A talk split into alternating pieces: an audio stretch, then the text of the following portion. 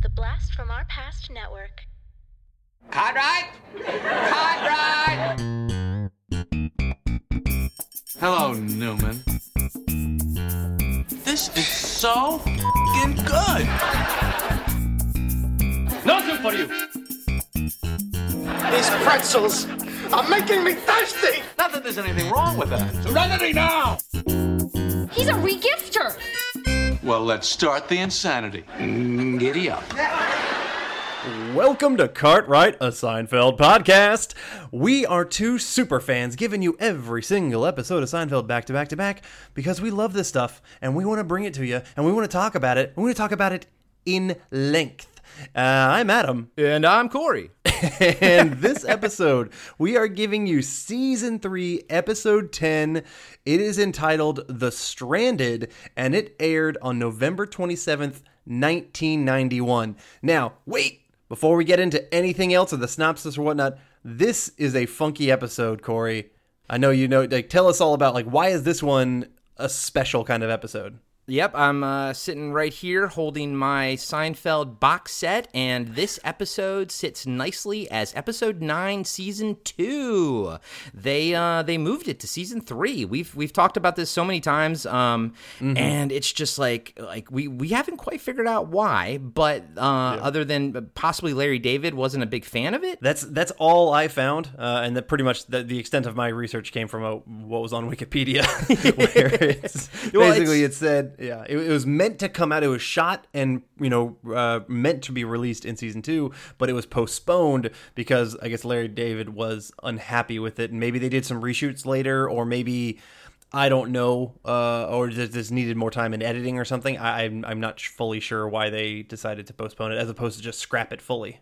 I well, I guess cost wise, you never really scrap anything fully, Yeah. right? Yeah, fair enough. Yeah, and I was, uh, you know, doing the usual YouTube research, and I could not find any behind the scenes uh, episode or YouTube minisode on this one. Although I did find an interview with Michael Chiklis about this episode, and he doesn't really talk too much specifics uh, into like the story of the episode itself, but he talks more like he, the reason he got the job was because he knew Larry David from his time from that Michael Chiklis's time bartending at a bar in uh, Soho, and Larry David would come in doing his do his stand up bits and stuff like that before I probably before he got a job on SNL or whatever as a writer, and uh, so Michael Chiklis was just the bartender there, and he kind of just got to know him and everything. And uh, the only other tidbit of information really is that he said that um when the, literally the day that they started to film, uh, I think the uh, the first Iraq War started, and Jerry Seinfeld's real parents were in Tel Aviv at the time, uh, so they literally had to just start filming right when all of that was happening, uh, the first you know uh, Iraq War, and they, he's like you know, and we had to just suck it up and just you know do the job essentially, and I was like, wow, Yeah. that interesting, but. That's it. Nothing behind, like no reason why it was, you know, canceled or pushed or whatever. Yeah, uh, that is interesting. Also, I did find out that during the initial broadcast, uh, you know, when this came out, you know, during its season three, this uh, they included a special introduction by Jerry to explain the whole continuity error of George still having a job and working in real estate.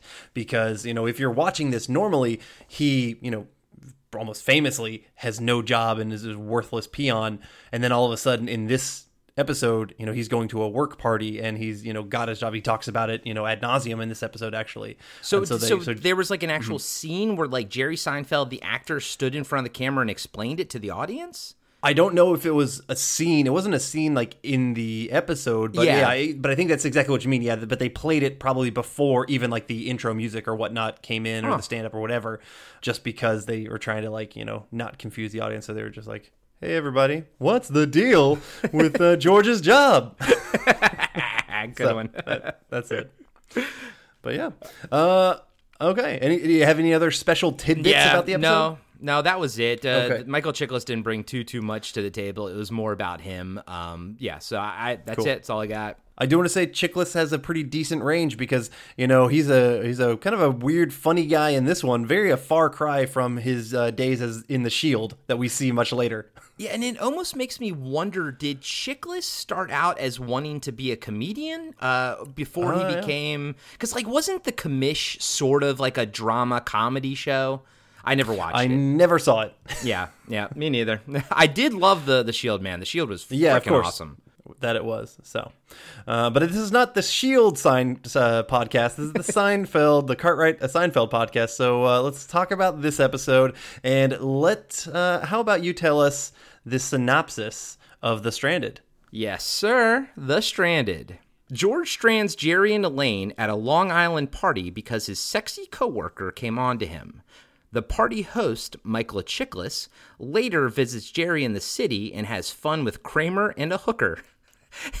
that makes it sound like it was him, Kramer, and a hooker all having fun together. Yes, it does. It's. I find it kind of humorous that they don't use the word escort because that's what they kind of call it later. Is you know uh, where Kramer you know and we all know what an escort, service. is. Like that's kind of the Yeah. what you sort of said. And she wasn't a hooker; she was an escort. There is a difference. Yeah, yeah. I don't. I don't think sexual favors were. Well, we'll get to it. You know what? We'll get to it later. yeah, yeah. We'll get we shall it. discuss um, because they said hooker there. Who knows? All right, but we start off per usual with a stand-up bit. This one about pharmacies and drugs. Yes, drugs and pharmacies. Uh, Jerry's in. Uh, Jerry talks about being in a drugstore and uh, trying to pick out some cold medicine, and there's like a wall of it, and he's like, "This is, you know, what's the deal with the wall of cold medicine?" And uh, he's like, "This one uh, is long lasting, but this one's, you know, fast acting. What, you know, what do I need? Do I need to feel better now or later?" And then he's like, "In the commercials." They always show like this half cut out guy with his mouth open and, you know, wavy lines are going through him. His foot's on fire. He's getting hit by lightning. And, you know, he's like, I've never had a doctor ask me, "How are you feeling? You know, are you having any lightning with the pain?" And I was like, "Okay, that's that's not terrible." And it sets up the the beginning to where Jerry and George are in the pharmacy. Yeah, uh, which is exactly our first scene. But before we get into the drugstore, I want to talk about the establishing shot. Did you notice something weird about that? yes, yes, yes. I wrote that down, dude. I said, Dude, I, I saw it. I was like, whoa. I had to pause it and be like, what the fuck is that on the marquee on this shot? yeah, and and as you obviously noticed, there was a sign that said a big sign in big letters that said I need more sex. and it was like a movie and it said starring Amber Lynn, who I looked up. Amber Lynn is like was a famous adult film actress from like the 80s and 90s. "Yeah, dude, So- that is a hell of a of an establishing shot for a for a sitcom, for a 1991 sitcom." yes. and I wouldn't have even seen it had if I wasn't. I paused it right because I was still like, Uh-huh. I, I, I was still sort of taking notes on the on the opening stand up, and so I kind of paused it, and so like I'm like looking down at my paper, and I look up, and I'm like, hmm, that's interesting. yeah, it is. Uh, I actually try to do a little bit of investigative journalism or investigative whatever. Um, apparently, Amber Lynn never had a movie called "I Need More Sex." Uh, this this wasn't a real movie. It was maybe uh, maybe it was just a fake thing that they did, or I don't know. But also also they didn't you didn't see the full name Amber Lynn. The kind of there was a street sign covering the A, and so maybe it was maybe it was just kind of like a gag on the whole thing or something. But it was it, it took me out of it. Obviously, as yeah, I know, me too. We both we both looked at it, and we were like, oh, that's interesting. yes. Because like, Uh, is it some kind of like 1991 matte painting or something? Because you know it's not CGI or anything. No, it's certainly not. So it, it might be. Yeah, they might have just just painted over that one spot with something that uh, that said exactly that. You know, because it wasn't because that was obviously like a real street in New York. Yeah. So I'd be I would be kind of surprised if they actually you know change the marquee lettering in that. I mean, maybe they did, but for just like a silly establishing shot like that. But yeah, okay. Yeah, yeah. I, mean, I was I was shocked. yeah. I was shocked by that. Yeah. so, uh, all right, all right. Let's get into the uh, first scene that's at a drugstore. Um, and Ge- George and Jerry are there. Uh, Jer- George apparently has fleas. Um, I, I can't remember even why the hell he has fleas, but uh, they're talking about some party in Long Island uh, because. Uh, he wants to go there because this cute girl from his office is also going there, and you know he, he has a thing for her. Um, that, that's basically the whole gist of the beginning of that. Uh, what kind of gets into like the funny part here is when George pays for his drugs. Um, he thinks he pays with a twenty dollar bill, and the lady believes it's with a ten dollar bill, and she and he kind of freaks out in whole George fashion.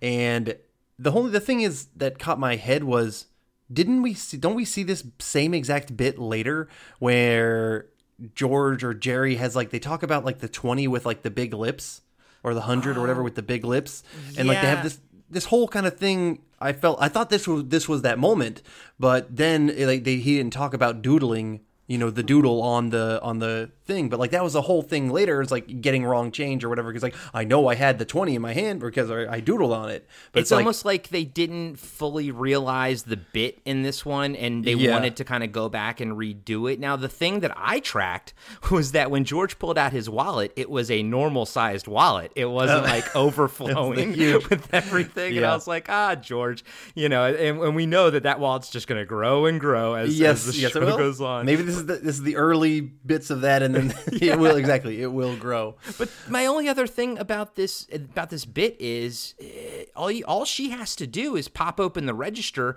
look in the twenty dollar till, and Yeah. if there's a ten in the twenty dollar, or, or, you know, or vice versa, Yeah. if there's a twenty in the ten dollar till, then you know Yeah. that George is right. That's True. it. Problem solved. That's that is good and simple. Damn, like that that seems not difficult at all. Yeah, I you've I've worked register before. Shit like this Yeah. has happened. All you do is pop the drawer up and be like, "Look, I'm looking in my 20s. There's you know like it, no, like or I'm looking in my 10s. There's only 10s here. I wouldn't have, you know. Yeah. So that's it. Problem Yeah, because if you It- thought if you thought it was a ten, you would have put Yeah, that twenty you into would've the just ten and been noticed. Oh, mm-hmm. whoops. So yeah, and, and the thing is, also we don't get any closure of who's at fault. We- We have no idea by the end of this episode, and then I'm going to kind of be a reoccurring thing with this, and I think that's partly why, you know, story wise, this this episode is kind of everywhere, and we don't get any real good closure with a lot of stuff here. No. Um, and like, yeah, we have no idea if George was wrong or if the lady was wrong, and maybe that's why they brought this bit back up because it's funnier when George is wrong about it. Um, and like he should have been wrong. I don't blame. I don't, I want to blame. You know, one of the Seinfeld Four all Yeah. times because they're terrible people. Yeah, no, you want to blame George. You know he's Yes. wrong. You want him to find out that he's wrong. yes, I- but we have we we don't get that here at No, all. We have no. no, idea. So yeah, I think they just, Uh, I think they revisited the joke and they're like, we pro- we didn't we didn't do it right. We didn't do this joke Yeah. justice. Yeah, that's got to be it. So, uh, all right, we cut to the party, and uh, Elaine apparently also joined them because Jerry, I guess, begged her or whatever to come. Um, you know, we see George. He's talking to this attractive Ava from his work, things like that. Uh, Jerry Mm-hmm. Who and is Elaine, way out of his league. oh, way out of his. I mean, that's a terrible thing to say because I married. We both married people We- way out of our league. Yeah, we so, both did. you know, uh, it's not. It's not. You know, there is there are no leagues here. I, I, if there were leagues, I would be. So we'd be marrying each other. But Yeah. this is true, but in our defense, we are no George Costanzas. That is No, true. sure.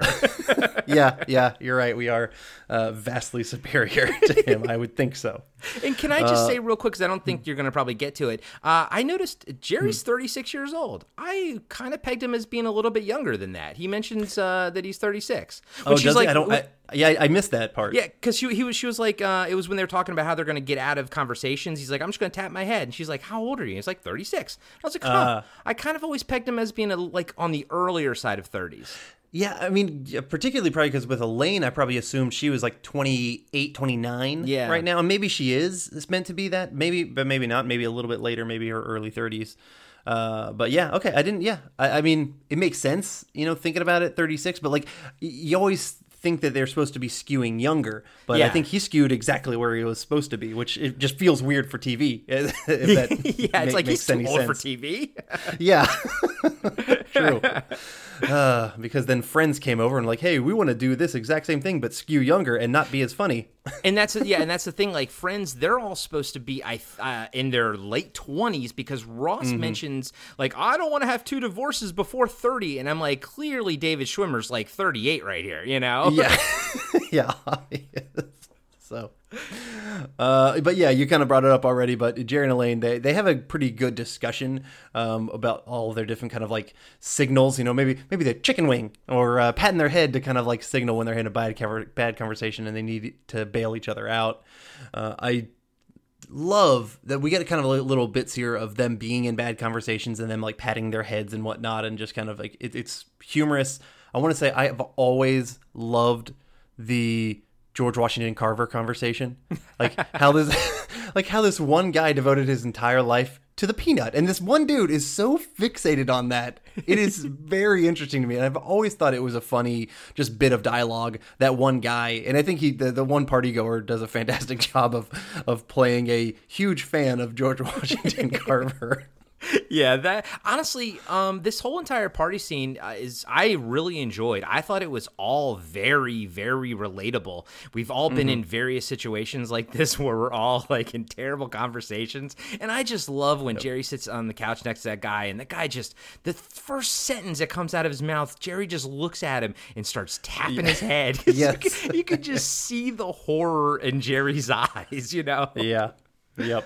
Very relatable. It is very relatable because we've all been in those kind of situations where we want to be bailed out. Uh, I don't want to skip over the the. I'm still on the George Washington Carver guy. His that's line- fine. I love his line uh, when he's talking to Elaine and he's like, you know. I just I can't believe you know how one man would devote himself to a peanut. I wonder if ever he worked with the pecan. Now is that considered a nut? Because I know the cashew is a legume, and I just I don't know what it is. This is probably how I learned cashews are legumes It's because of Seinfeld and it's from that line. And and almost, I don't know if I eat cashews without thinking of that guy and his delivery of. I know a cashew is a legume, but it's good stuff. Uh, George is kind of you know we we get different spots about throughout the party as well. George is apparently being pretty successful with the girl, And- uh, we then and since it's kind of like yeah like i said it's kind of in different spots and kind of all over the place i gotta say i always appreciate how cool jerry is about george getting laid. And obviously it comes Mm-hmm. Yes. into uh, a stand-up bit in a little bit but Yes. before the stand-up bit happens i do enjoy how jerry's just jerry doesn't want to be there right? He, he's immediately of he's like i want to go in 30 minutes like let's go. But the moment he finds out george might have a chance to to land this girl he's like okay cool do it. And that's that's what bros are for Yeah, that's what bros are. Absolutely, that's what bros are for. Um, but yeah, before George makes that actual plunge, we get uh, one of the most just recreated lines and scenes I'd say from Seinfeld, where this so obnoxious lady. Now, I I would say when I when we were I, I don't know if you did this when I was engaged, I would constantly call my wife my fiance. Where's my fiance? Where's my fiance gone? oh my gosh, I am without my fiance. And she says it so pretentiously. I I know my wife hated it when I whenever I said that. She just I mean she loves Seinfeld, but she thought I was being obnoxious. And now of course I was, but I thought I was being hilarious. But you you were channeling her, right? The the lady Yes. from this. Uh, yes, yeah, yeah, yeah. Absolutely. Yeah, that's the point. It's her. supposed to be obnoxious. That's the whole yes. Yeah. Uh, and and you know just the way she says fiance Yeah. uh, is hilarious. And then on top of that, the great line from uh, Elaine fighting back when, when she's talking about my fiance, my baby, and Elaine comes back with maybe the dingo ate your baby. But dude, before Elaine drops that that fantastic golden nugget of a quote, Yes. the look of disgust on her face was I was cracking up laughing because she was so off put by this lady's with the way she said fiance that she I, I just loved it. I loved it, and we, I think we've talked about it before where Seinfeld is not the biggest sort of reactionary shot comedy. That's not really what it's Yeah. about. Um, but whenever they do it, because I personally like reaction shot comedy, whenever they do it here, I think it's great. And Elaine's just look of disgust, anytime, anytime, not just this episode, but anytime she looks disgusted, I love it. I think it's hilarious. Uh, yeah, I agree with that. Her face is hilarious. When I think of reaction shot comedy, my only problem with when uh, for some reason when I think of it now, um, you know the show Big Bang Theory, and a lot of people never hate on it. Big Bang. You never watched it. A lot of people hate on it. I liked the the early seasons, but the later and later it became like the fir- the more and more it turned into just reaction shot comedy, and it was like particularly Sheldon does something ridiculous, and Penny and Leonard you know reacting with their faces, ha ha ha, hilarious, and I was just like I got so sick of that formula. Um, but I when it's used properly, it is fantastic. yeah, yeah, and uh, but it's I- one I- of the things that Seinfeld's never really dived into. Yeah. True. True. True. True. True. Um, but yeah, I, I do want to just call out. I don't think, I don't think I hear the word fiance and not recreate in my head that lady the way she says fiance. Like I just you just have to. It's, and it's funny how things get like sort of trapped in your brain like that. I I kind of can't say the word manana without saying it like uh, the black guy in The Crow when he goes Halloween ain't till manana, and like for some Oh, reason okay. in my head, I whenever I say manana, I say manana like he does. I thought you were gonna go because Seinfeld has a manana scene as well. I thought you were gonna go to that one. Nope, The Crow. I went to The Crow. Okay, the crow. Um, question for you: Do you remember what the dingo ate your baby? What is what was that from? It's Meryl. Was that from anything? It's Meryl Okay. Streep. It's a Meryl Streep Yeah. movie, but I do not know. I want to say it's Quigley Down Under with, No, but it's with with Tom Tom Selleck, but it's not. I know it's not. Have you seen uh, Quigley Down Under? No. I mean, no. I know exactly. I've seen like the pictures and like the posters of it. Yeah. But I have okay. I, I just looked it up real quick because there's a Wikipedia page Yeah. called "A Dingo Ate My Baby."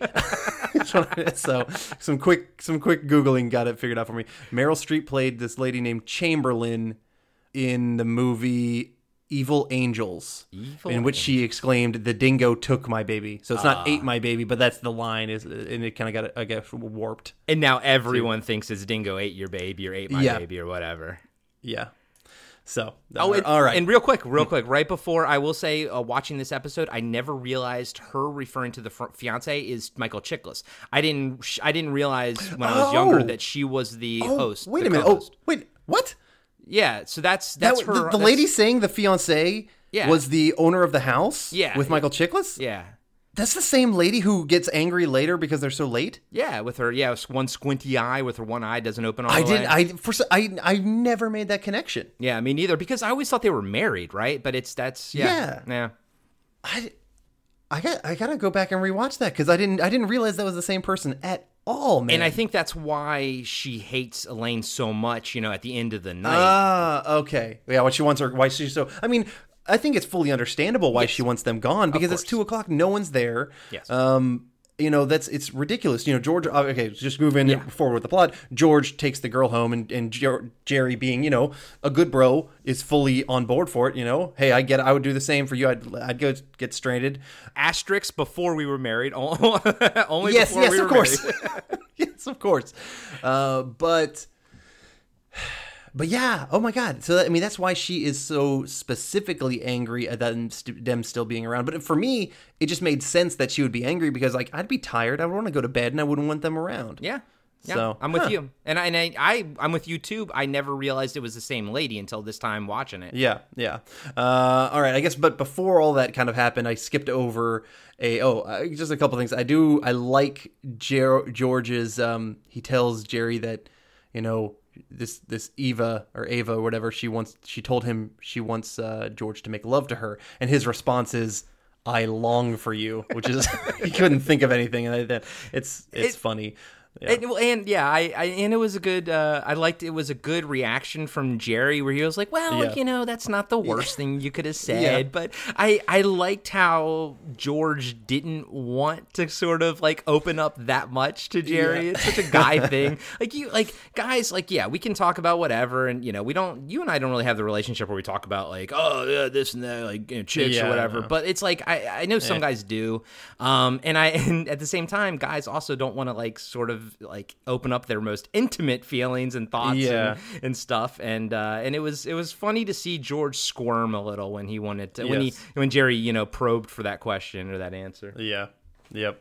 Uh, but yeah, but uh, you know, Jerry kind of mentions that you know it's all part of the code, and that's why you know he doesn't have a problem you know being stranded uh, to let George you know have his fun. But then we get a little stand-up bit about the code. Yeah, yeah.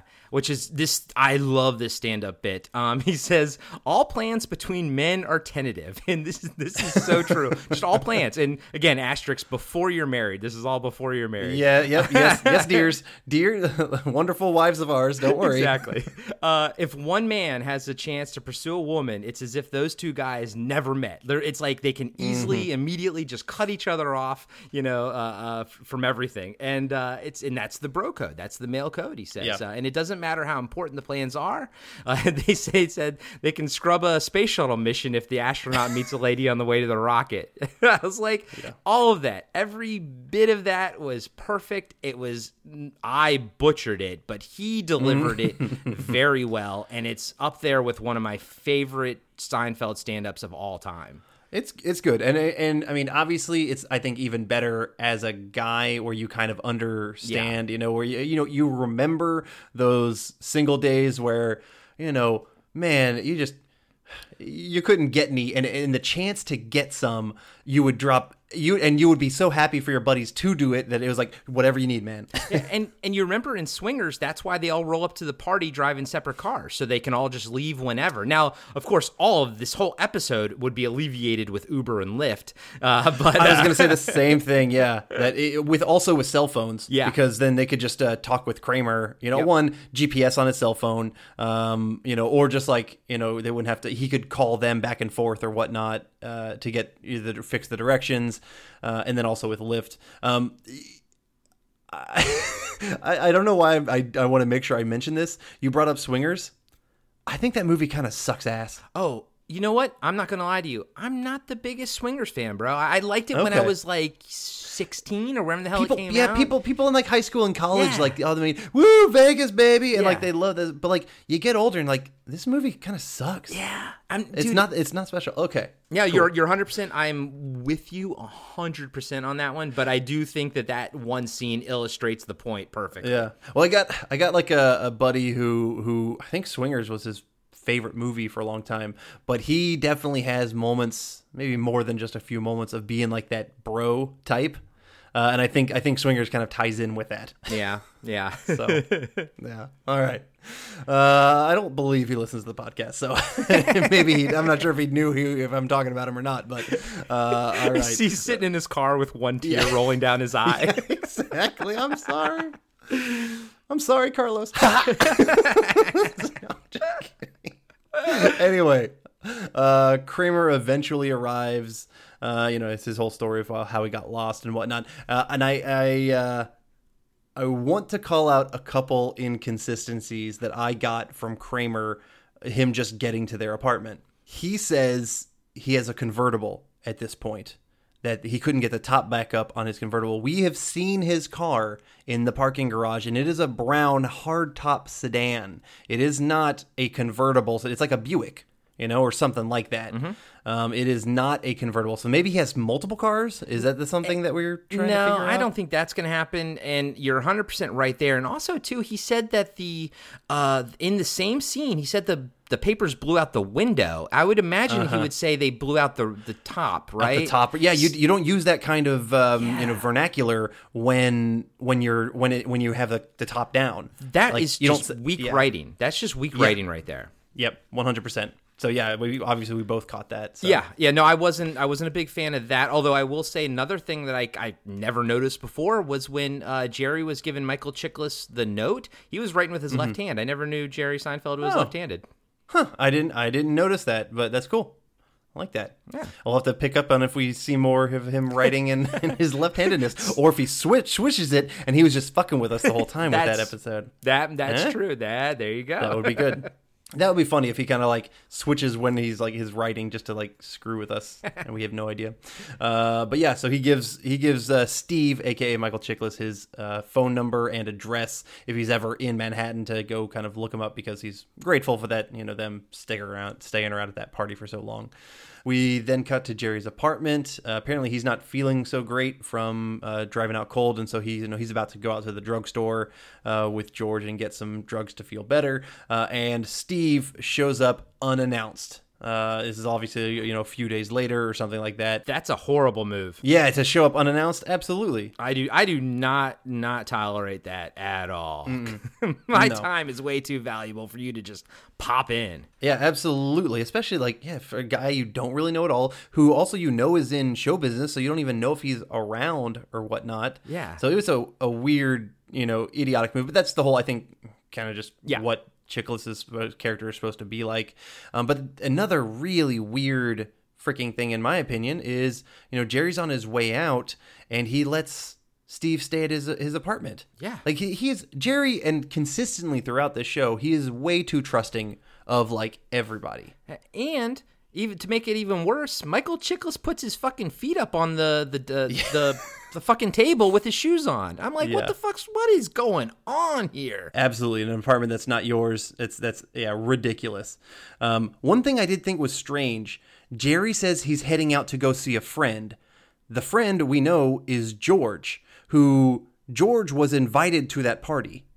To my in my knowledge. So why didn't he say, "Oh, I'm going off to see George"? Shouldn't George have some kind of connection to the fiance? I mean, now there is it is potential that the lady was the connection and not that dude, but still, you think you would say, you know, oh no, I'm going off to see George. He was from the party or something. It just again, I think it's poor writing. Uh, That's not the way people would talk, you know, because George is the connection to that guy and to that party. So why would you just say, "Oh, I'm just going off to see a friend"? Yeah, that's strange and- to me. And maybe it's probably because it would have brought Michael Chiklis with him out to Yeah. the pharmacy, away from And- the yeah. apartment. And yeah, I, again, I I think this and then the Kramer dialogue earlier, it's just it's just bad writing. It's just not really good. Yeah, I fully agree. Uh, at the drugstore, George uh, is upset that things are now gotten kind of weird with Ava. Uh, oh, one thing that actually we glossed over completely. As George and Ava were leaving the party, she had a fur coat on, and that upset Elaine. Uh, that she kind of, you know, called that out. I mean, th- it's not really important, other than it comes back later in a little joke. It's it sort of comes back later to a smidge Sort of. of. a joke, but not even with a joke with Eva. It just comes in a different joke. Yeah, but yeah, yeah, and yeah. I it's it's and I, and I got issues with that one too. But um, anyway, apparently things have gotten weird now that they're sleeping together and they work together. It's now it's all unfortunate, and we kind of get some. We're cutting between this this scene with them at the drugstore and uh, Steve at the apartment because Kramer then pops in. Uh, and he recognizes the guy, and he want you know he's going to get some drinks for him because the guy wants to he wants to come party apparently that's a guy you just met you know hey let's go get drunk at his place for some reason I mean that's an adventure for Kramer. Kramer's always down Sure. for an adventure. he he is he is always down which, which you gotta love that for I man. do. love I him. do. uh, back at the drugstore george wants to steal the medicine that jerry was gonna get because it's around $10 you know this is the comeback of you know the $10 that he feels he's owed uh, by the drugstore, but the security guard catches him, and I kind of recognize the security guard. He's a character actor that I've seen in multiple stuff, but I, I couldn't name anything that he's in, like you know, off the top of my head, without going to IMDb or something. Yeah, I I checked him on IMDb. You know, he's been in everything from like Hill Street Blues to you know uh, St. Elmo's Fire. Just he's and he's always you know character actor stuff. But yes, I'm with you. I recognized him. I was like, huh, he looks sort of familiar. Yeah, yeah, definitely seen him around. Uh, but he gets caught, uh, which is you know, uh, George, of course, getting caught for you know being stupid. Uh, we cut back to the apartment with Kramer and Steve. They're drunk, and I do like that they cut back to Kramer finishing this joke. You know, and and you know he something like turns brown. He says, "Well, I followed the instructions," and they're just dying of laughter. And we have really no idea what the hell they're talking about, but they're just having a great time, and so uh, we're all finding it funny. Yeah. And Uh, I wrote down I- my only yeah. note out of all of this. Dude, I only have two notes during all these like back and forths. One is Mm-hmm. George is such a loser. The other is I want to get drunk with with Kramer. It looks fun. It does look fun, man. It looks very fun. And off the top of his head, Steve decides, you know, oh hey, I want to I want to call like an escort service and Kramer knows the number 555 love off the top of his head. Uh and then we kind of cut to a little bit later, and Jerry gets back home, and there's this escort named Patty who apparently hasn't been paid all of her money from Steve, and he's just like laughing and giggling. And he's we're gonna go get his ride and head back to uh, Long Island, and so he doesn't he gives zero shits. So he just kind of like walks off, and Jerry is kind of stuck. He's gonna pay the money so to get her out of his place, um, and as he's paying, these cops come in. Um, and uh, uh, hilarious. Oh, it looks like he's buying buying a prostitute, and Elaine pops in at the same time. The, here's the kind of comeback. The prostitute has like this fur coat on, and you know her question is that real fur? Uh, and then both Jerry and the cop kind of step away and say, "Here we go," And I which is a call. Uh, go ahead. No, no, what no, what were you going to say? Do you did you think that was lame? I I thought it was weird. Um, one, I get it, Jerry doing it because we've seen Jerry notice it before, but like, why does the cop also do it? Like, it- uh, we have no setup with the whole cops here. Like, why did one? Why? I mean, uh, why did the cops even come to the door? Like, I have no idea. They just all of a sudden showed up. Yeah. For no reason. Yeah, so maybe my- maybe there's loud. You know, maybe maybe Steve was drunk and you could hear you know noise ordinance or something. Yeah, my my my first note is Patty is a big woman. She's she was taller than than uh, than Michael Chiklis. And uh, Yeah. my second thing is I sadly I kind of liked the cop doing the same reaction as Jerry. I don't know why. I kind of like that whole. Eh. comes from nowhere. Uh, you that I I, I know. It, in logic speaking terms, it doesn't make sense in like a world yes. scenario. But I again, just like with reaction humor, I also like humor when two people who are kind of like at opposing odds, obviously Mm-hmm. Jerry and the cop, you know, he's arresting him, whatever, when they both react the same way to something. I just like that set up to a to a punchline normally. And I just I always think it's funny, I always think it works. And I think that right there was was fine enough. Was fine enough, you know. it, it makes me feel like there was a scene or a couple scenes cut with cops and you know maybe something else. I don't know. I feel like we sh- we were supposed to know have known the cops when they came in or known that guy or seen him before or something. Um, but but it just kind of came out of nowhere for me. I mean I, I didn't hate it honestly. I didn't hate it eh, but it's just kind of like just it felt somewhat confusing. Like a good bit of the story in this episode. Yeah, yeah, no, and just and confusing. Yeah, yeah, and and as like yeah, as an episode where I'm like all over the place and I'm like, oh, this is weird. Oh, this is kind of funny. Oh, this is weird. You know, Mm-hmm. Yeah. it, it like that was one of the moments where I was like, oh, oh I chuckled at that, and then you know it's on to like the next thing. Yeah. Uh, and then we kind of get a little bonding scene of Jerry and George talking about the different officers that they had, you know, when they were in jail, um, and, you know, who they liked and disliked and shit like that. Uh, it's kind of funny, uh, but it, again, it felt just kind of weird and I, I felt like there was supposed to be something more with that. I, I don't know, honestly, if I needed it. Um, you know, that, that little scene with Jerry and George. Um, but. I- whether whatever. you need it or not, I do always Yeah. like it when. Like Jerry doesn't seem to get phased by things, kind of like when he No. got that ticket for peeing, you know. And it, I it was, it was very similar to that. Yeah. honestly, it was almost the exact same scene of that, just used again. yeah, yeah. I, I do, but I But I, do mean, like obviously they did it before, but yeah. Yeah, and I do like Jerry's devil may care attitude sometimes. I do enjoy that. All right. Uh, well, then we finish up with a stand-up about favors. Yeah, yeah. This one again, this this stand up is is pretty makes sense. He says you can measure the size of a favor by how long someone pauses when they ask. And he says small favors, small pauses, big favors, mm-hmm. big pauses. Can you drive me to the airport? You know, he does some sort of you mm-hmm. know example. But it, yeah, hey, it's it's applicable. It it makes sense. You know. Exactly. But I mean, Corey, yeah. I need a favor. it's gonna be a big one, buddy. Anything See, those for are you, their buddy. big pause, big favor. Yep.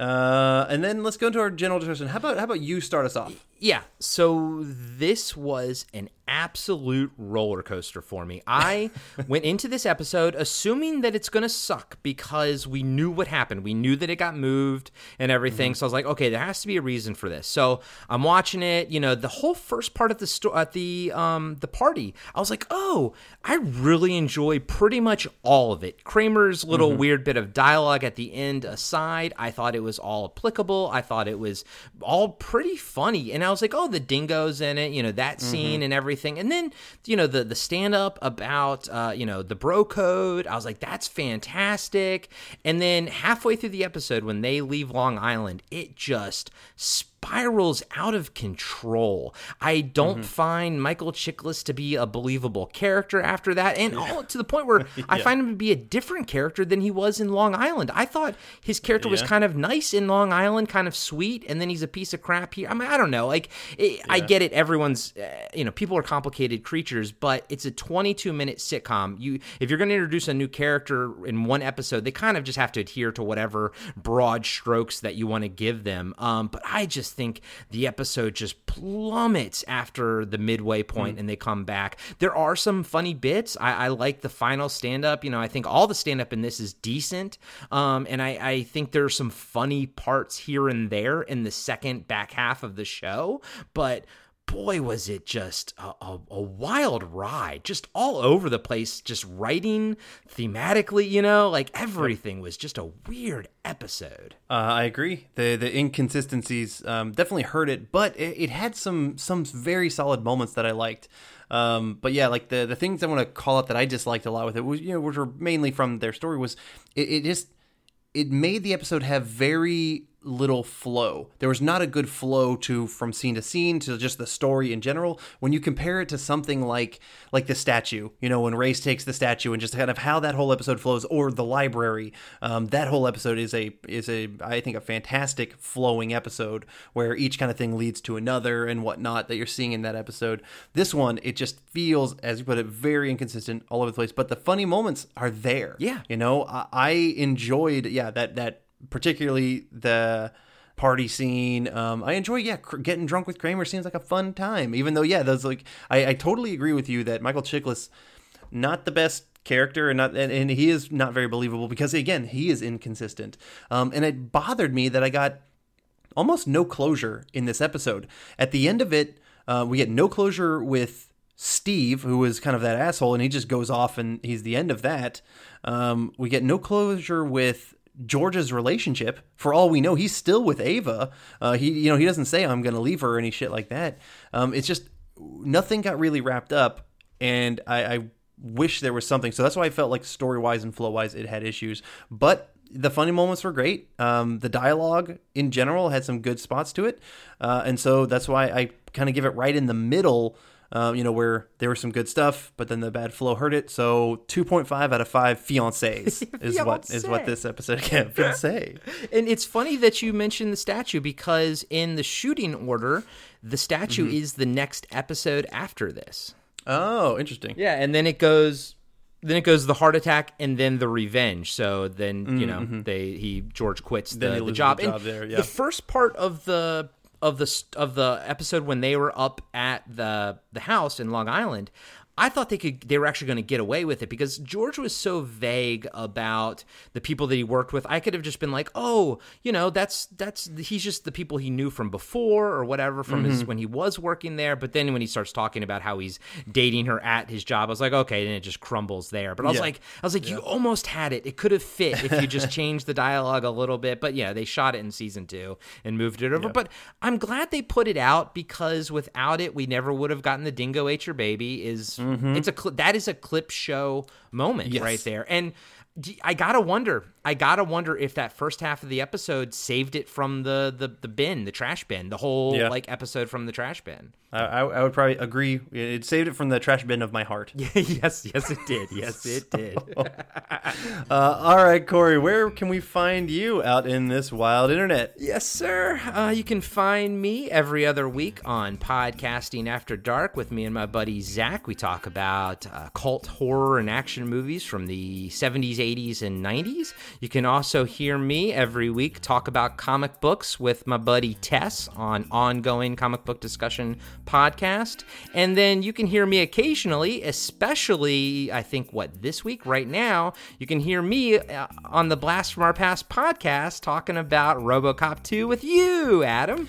That's right. Uh, a lot of our episodes are with me and my brother talking uh, everything else nostalgia, mostly TV and movies and music, etc. But every now and then we have the honor of getting Mr. Corey of the Cartwright a Seinfeld podcast to join us uh, for our series that we're calling the sequels because it's basically we're doing a sequel to an episode that John and I do. That's obviously a sequel to one of the movies that John and I talked about.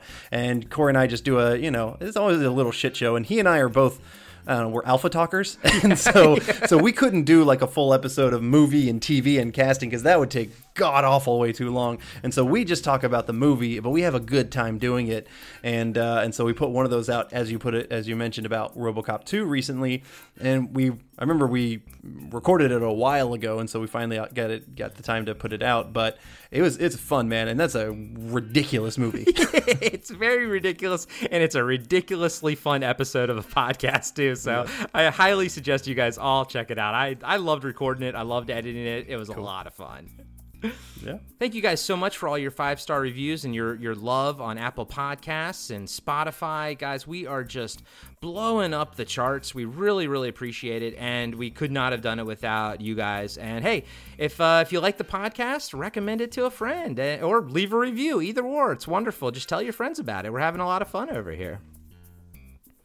All right, until next week. I got nothing, man. You said it perfect. All right, until next week, we are going to be talking about the alternate side. And I will see you on the alternate side of this podcast. The flip side. The flippity flip side.